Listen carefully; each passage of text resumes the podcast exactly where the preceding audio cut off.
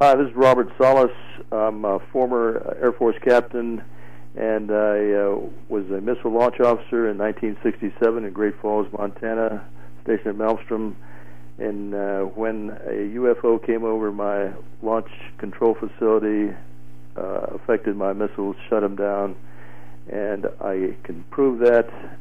Uh, I have a book uh, called Faded Giant, um, and you are listening to the Dr. Sky Show. Welcome once again, ladies and gentlemen, to the Dr. Sky Show, heard exclusively here on TeenTalkNetwork.com and on the many radio stations around the nation that air the Dr. Sky Minute.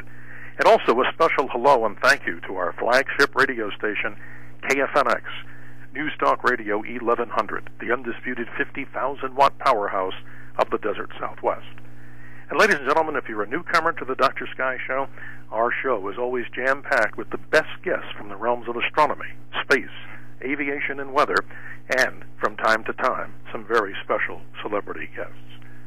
And today, ladies and gentlemen, it is a true privilege and honor to speak to a man who proudly served his country, and equally important, the co author of a fascinating book entitled Faded Giant The 1967 Missile UFO Incidents something that each and every person out there with an open mind certainly needs to hear. And before we speak with our guest, Mr. Robert Salas, a brief introduction is in order. Robert Salas, a graduate of the United States Air Force Academy, served on active duty for seven years. He holds a master's degree in aerospace engineering from the Air Force Institute of Technology and a master's degree in education from the University of Washington. Salas worked briefly as an engineer for Martin Marietta Aerospace and Rockwell International, and then went on to serve 22 years in the Federal Aviation Administration until his retirement in 1995. He is currently teaching high school mathematics, and he has spoken publicly about the events described in Faded Giant since 1995. He and his co author, James Klotz, have written this phenomenal book, which has gone across the world and even onto the stage, ladies and gentlemen, just weeks ago on the international television stage from CNN, Fox News, and many other journalistic experiences. And with that, I'd like to welcome to the program former United States Air Force Captain Robert Salas. Good afternoon, and welcome well, to the Dr. Sky Show. Thank you, Dr. Sky. I really appreciate that introduction. It's uh, great to be on with you today. Well, thank you so much, sir. You know, this subject has always been fascinating to our listeners, and I myself had the privilege and honor of speaking with Dr. J. J. Allen Hynek when I interviewed him when I was in college a long time ago uh, there at Northwestern University when he appeared on the radio. But just briefly, if you would be kind enough, sir, just describe to us what is a faded giant. I understand this is a military term. Uh, yeah, actually, technically, uh, I think faded giant is any incident involving a um, nuclear facility. That could, that could be a um, uh, power, power generating plant or uh, some other nuclear facility. We we kind of use the generic term for some sort of uh, nuclear incident uh, for our book because it, it sounded uh, well, it sounded good to us. Well, it sounds very good to all the listeners of the Dr. Sky Show, I can assure you, sir. And I'm so fascinated about what you're about to tell us in this approximately 30 minute interview today. According to your story, which is well documented here in Faded Giant, you describe a series of missile, uh, site, excuse me, of UFO sightings over missile silos, particularly those up in the north northwestern part of the United States. But more particularly, sir, describe the first experiences that were reported to you about unidentified flying objects hovering near or over these sensitive missile silos? Yeah, I can tell you uh, in my own experience that um, I was uh, on on duty in underground capsule. We call it Oscar Flight. It's about 100 miles east of uh, Great Falls, Montana, near a, a small town called Roy, Montana and uh, there are two of us down there in the capsule that are monitoring the missiles, making sure they're on a ready or go status. And uh, uh, my my commander was taking a, a rest break, and I get a call from the uh, topside guard uh, that they were observing uh, uh, strange lights in the sky, making strange maneuvers, moving uh, very rapidly, making odd turns, and anyway, they they announced that these were not aircraft, and uh, this was. Uh, yeah, I took this report seriously, although I I, I couldn't quite um, you know grasp what they were trying to tell me. But uh, so I, I discounted the report uh, and uh, went back to my good book down there. And uh, five minutes later, I get another call. This time, uh, they are uh, yelling into the phone. Uh, they're uh, clearly frightened. Um, the guard says that they're looking out the, at the front gate and they see this glowing red object. It's about 30 feet in diameter, pulsating, uh, and uh, it's oval shaped. It's hovering just above the front gate, and uh, they want me to tell them what to do next. Uh, I think I told them to make sure nothing comes in the perimeter fence. Uh, they had all their weapons drawn up there, and uh, it was a tense situation. Um, well, he hung up the phone. I went to tell my commander about the, these phone calls, and uh, as I was telling him about them, uh, the missiles uh, started going into what we call a no-go condition. Uh, in other words, they went from an alert right. status to a disabled status. This is an amazing story, ladies and gentlemen, about what you're about to hear in greater detail. But before we go into the meat of the actual sightings and what experiences you've had with these sightings and your crew, Describe to us, sir, the entire Minuteman missile system. I find this to be very fascinating. And I must say this in all honesty. I watched you on many of the major networks, and I say this again, this is my opinion. I didn't see them go into any of the detail that we're about to go into today because I think it's very important for the listeners of the Dr. Sky Show, sir, to understand that you served your country, and I want to salute you first for your service to our country. And equally important, I think people out there may have a misconception. What is the Minuteman missile system? And describe to us in some detail what your role was. Okay, well, the Minuteman One is a three-stage uh, solid propulsion missile, uh, of course, with a warhead uh, approximately, uh, you know, I'll, I'll say in general, the warhead was about 300 kilotons. Uh, I, I know they changed the the warhead from time to time, but uh, just to put that in perspective, the the warhead at uh, Hiroshima and Nagasaki was 15 to 20 kilotons. Right. Uh, but uh, we had, uh, I think, uh, at the time in 1967, we have had about 150 uh, actual uh, missiles, Minuteman One, and uh, Mod, uh, Minuteman Mod missile was a follow-on to that. Uh, in Montana alone, and of course there were um, there were missile bases uh, in other of the northern tier states.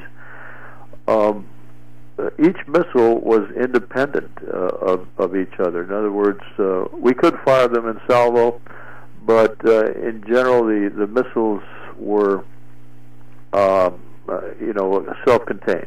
Right. They had their um, they had backup power, their own backup power systems, uh, triply redundant power. We had triply redundant shielded cables uh, that uh, sent the signals to the missiles, and again, these signals had to go individually.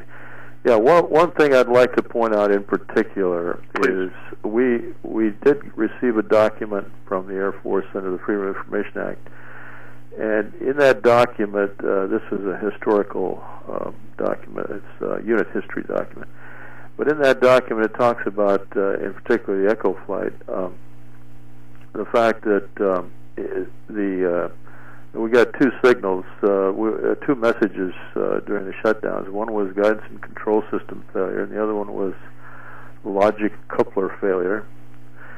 And they they actually stated verbatim in there that uh, uh, that in uh, this was a highly uh, unexplicable event because each of the logic couplers would have had to fail from the same cause um, within seconds of each other. That's so uh, if you can determine the probability of that, uh, you can figure out how unlikely this was.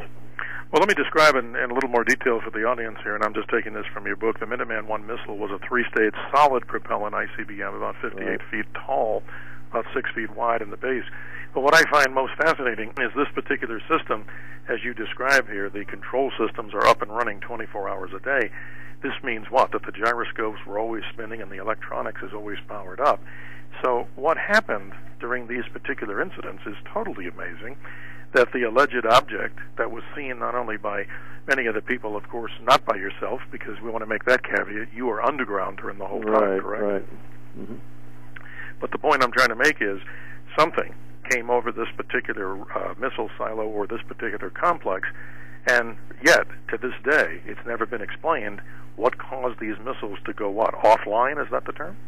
Uh, right, offline. But uh, I want to emphasize that the uh, the guards upstairs had absolutely no control over these missiles. There's no way they could mm-hmm. have propagated some kind of a hoax uh, and, and had these missiles shut down at the same time they announced that there was a UFO overhead. Uh, so I, I just want to emphasize that. Well, also, uh, just to remind the listeners, you're listening to an exclusive interview here, a special book and a special author today. We're speaking today with former United States Air Force Captain Robert Salas. He and his co-author James Klotz have written this phenomenal book called Faded Giant. It refers to the 1967 missile UFO incidents. He's joining us from his home in California today on the Dr. Sky Show.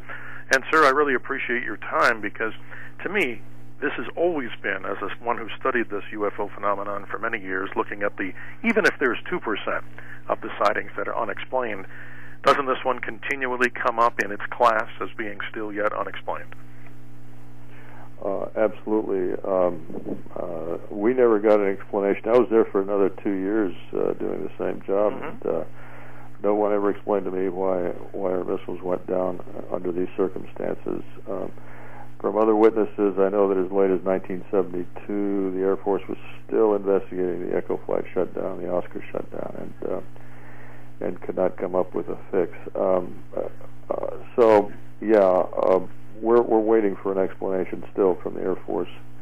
Well, I gather you're not very popular in then the military circles, or do they really care at this point in time? Because I would imagine that since they can't explain it or will not explain it, uh, just personally on a one-to-one level, have you experienced uh, some criticism of this as about going public about something? And I salute you for going public, of course. Uh, yeah, no, I have not heard word one from the military either. Either way, either my classmates or or the official, you know, military. Uh, either way, uh, I think they don't want to uh, talk about this because uh, uh, we have, I think, outstanding backup support evidence uh, supporting this case, and I don't think they want to uh, challenge me on, on any of it. I mean, we've got uh, the two uh, flight crews, I mean, missile crews rather, um, and and we've got other supporting witnesses. Two of the witnesses that spoke in Washington D.C. Robert Jamison, who uh, was that uh, brought my missiles back up on alert. Uh, also was informed this was a UFO event. Uh, we've got Dwayne Arneson, who was in the cryptographic center, who uh-huh. saw the message that went out, uh, informing uh, uh, SAC headquarters this was a UFO event. So uh, I think we've got a solid case.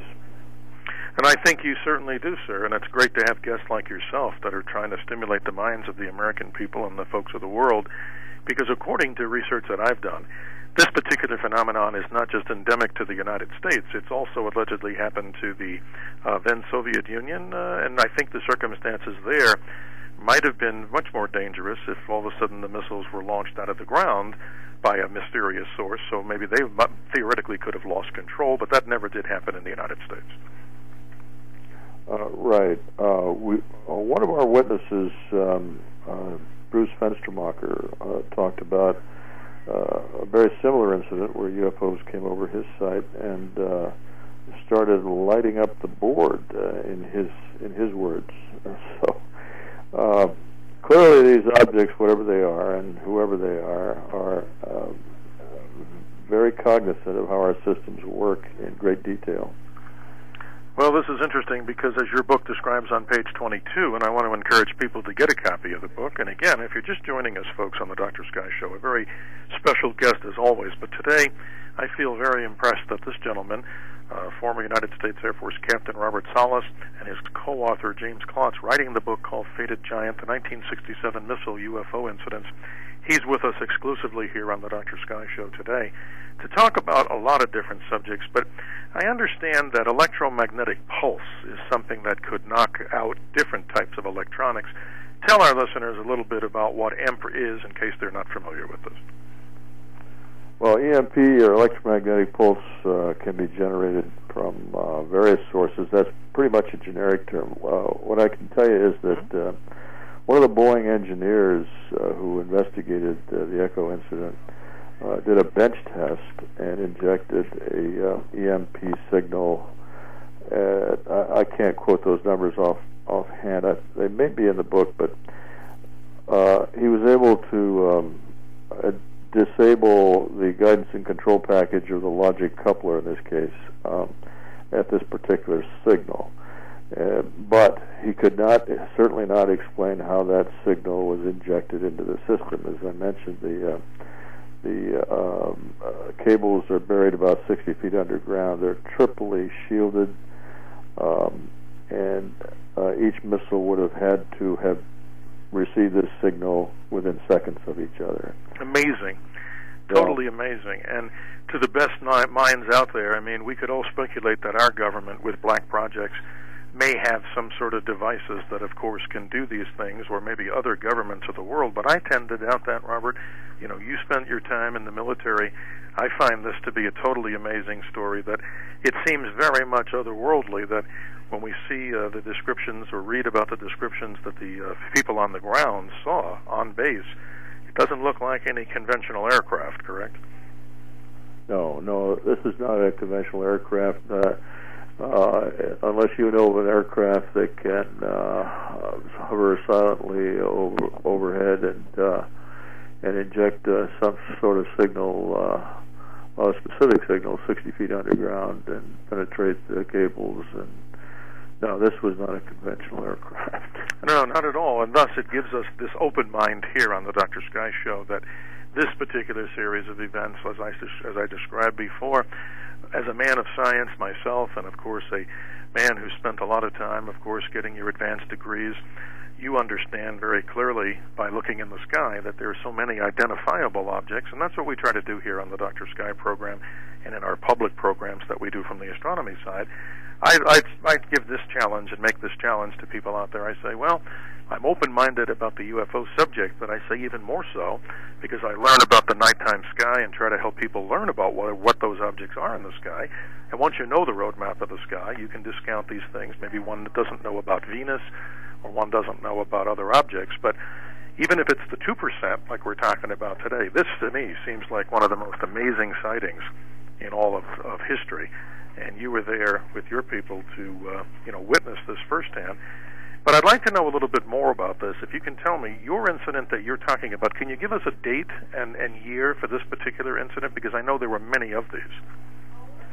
Yes, my, my incident was March 24th, 1967. The way I've been able to nail down the date, because of course I, I had no clear memory of the date, uh, was because of uh, primarily of Lieutenant. Uh, I'm sorry, yeah, Lieutenant at the time, Jamison. Uh, he was uh, head of a retargeting team uh, he was called in on that day on uh, on a date uh, to go out to Oscar flight and restart the missiles. Uh, but he also recalls the um, uh, knowing about the belt sighting. Uh, we'll, we'll call it the belt sighting. This is uh, a well documented sighting where a truck driver sees a UFO uh, kind of pacing his truck as he's driving towards Great Falls on the uh, evening of the 24th, early evening of the 24th well documented. Uh, as a matter of fact, uh, we we got the complete blue book files on it, and uh, and that's what Jamison remembers hearing about on the day he went out to Oscar flight.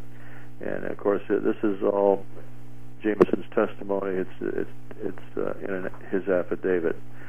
Uh, the other incident uh, that I talk about is the Echo Flight incident, March 16th, 1967. So about eight days earlier, we had the Echo shut down. Uh, all 10 missiles again, UFOs overhead. And again, we've got uh, witness testimony of the deputy Walt Figel uh, and the commander uh, Eric Carlson.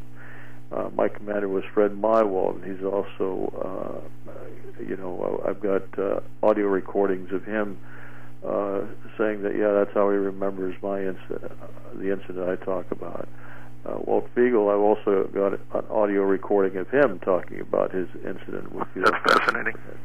So we, we've got, that's a, like I said, a solid case, uh, and uh, and other witnesses supporting it. No, it's a very fascinating story, and uh, as you go through your book, you describe reasons and these are not your opinions, these are just taking it from both sides. Give the audience a little bit about good reasons why not to be open, meaning from the federal government side, about the revelation that UFOs exist, and then take the other side about why we should be able to know that this particular story might very well be a true visitation of other than you know our humankind. Just describe both of those sides for our audience. Yeah, I tried to go through some uh, points of view. You know, taking it from the government point of view that uh, if if they released this information, and made it public. Uh, could there be widespread panic, for example? Would the would the stock market be affected, for example, or right. uh, how people think of religion, things like that? Um, and, and of course, um, you know, we, we don't know. We don't know how these uh, how, how it's going to play out there. Um, of course, the the, the government uh, may have other reasons, such as they can't control these things. So, how, how do they announce to the public that they have have no control over any of this?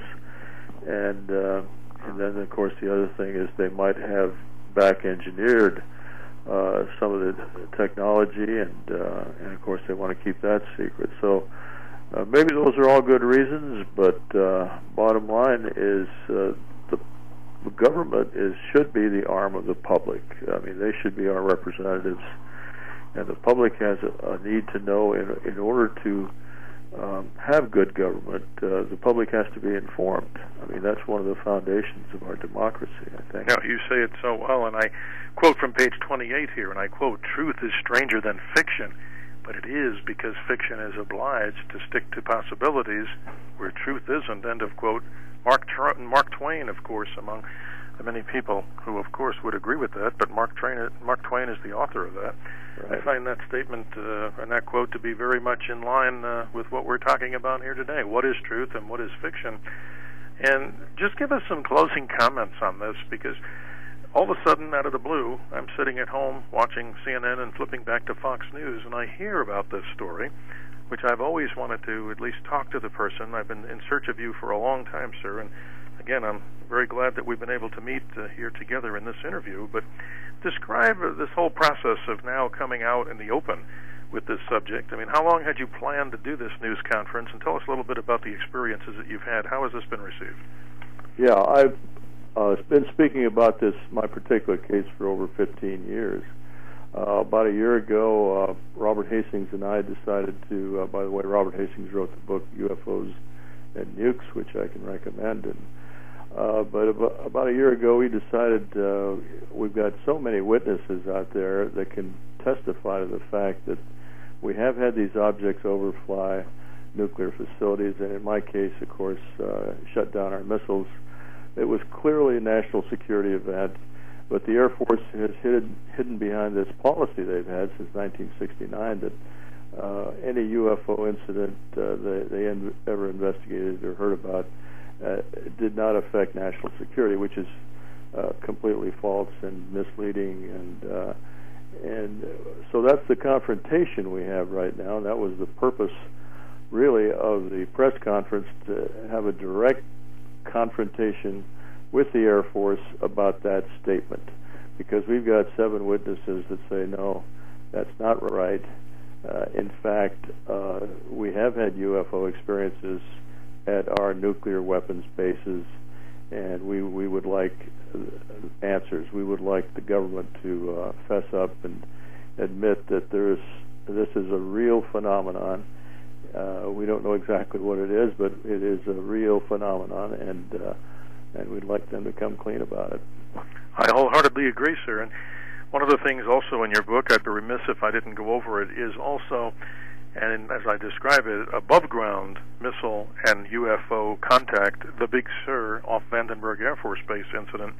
Describe to us about th- this whole story because this is what one of the first times that an alleged UFO intercepts a dummy warhead and does what? Well, uh, the uh, the incident you're talking about happened uh, uh during a flight, uh, a test flight out of Vandenberg Air Force Base. Um, uh, the the, the uh, Robert. Um, I'm sorry, I can't remember his name right now. Robert. Uh, That's okay. What's that? That's quite okay. I mean, there's so many of these incidents that are jam packed in your book, but I think I go more to the point that it seems in the short story that a launch out of Vandenberg with a dummy warhead on some of the video or some of the movie oh, yeah. film that was taken, we find ourselves, uh, at least they claim, that there was an intercept that this pushed the warhead, though a dummy warhead, out of its flight path. That's right. Uh, I just couldn't remember the name of the individual, but absolutely, the uh, he caught on on video uh, this object uh, flying circles around the warhead, the dummy warhead, and actually uh, shooting a, a beam of light at it uh, at various times, and pushed it out of its flight path so it, it missed its target. And this was verified by his immediate supervisor, a man by the name of Major Mansmann. And uh, they showed this video uh, to, uh, among others, the CIA. CIA confiscated the video and took it off. But Mansmann and this other gentleman, um, Robert, um, can you help me with this name? I, I forgot his name. Anyway, maybe you don't have to answer this maybe the major networks never really covered this with the seriousness that I think is surrounding this. I encourage all the listeners of the Dr. Sky Show to get a copy of this book entitled Faded Giant, co authored by Robert Salas and James Klotz. The title of the book in detail, The 1967 Missile UFO Incidents. This is a phenomenal book, and you know, in the few moments that we have left, sir, I really got to ask you a personal question on this. What's your fervent belief now? I mean, you're now out of the Air Force, you can speak your mind. What do you think happened, and, and where do you think this technology is, maybe not just from, but uh, what do you think the origin of this type of technology is? Well, I, I, I'm sincerely, I, I'm convinced that this technology is not from planet Earth. Uh, it's extraterrestrial. Uh, I believe what happened at uh, at Malmstrom was simply a message. Uh, they were sending us a signal that uh, they they understood our, our nuclear weapons. They they knew how to uh, how they worked, and uh, they just wanted to know us to know that and. Uh, and, and and send us the message that we, we really need to get rid of these weapons. Uh, otherwise, we're we're risking our entire civilization. Well, it makes a lot of sense to me, and I heard another theory put out there a long time ago, and I wonder what your thoughts on this. I don't necessarily believe it, nor can I prove it, nor disprove it. Back, of course, when we tested the Trinity site, the first atomic bomb at Alamogordo, then after that was when we had the sightings of many green fireballs over New Mexico, and also a professor of mine in college, Dr. Clyde Tombaugh, who discovered Pluto. I asked him this many years before he died, and he said there was a tremendous wave of sightings throughout the New Mexico area. And then what happens in July of 1947? We have an alleged craft that crashed in New Mexico. Uh, I think you're right on target. That I think whatever intelligence is here maybe first witnessed from afar this nuclear test, and you're probably right. They seem to hover or go around where we have these type of uh, explosions or the capability for these missiles or weapons of mass destruction to be. Would you agree?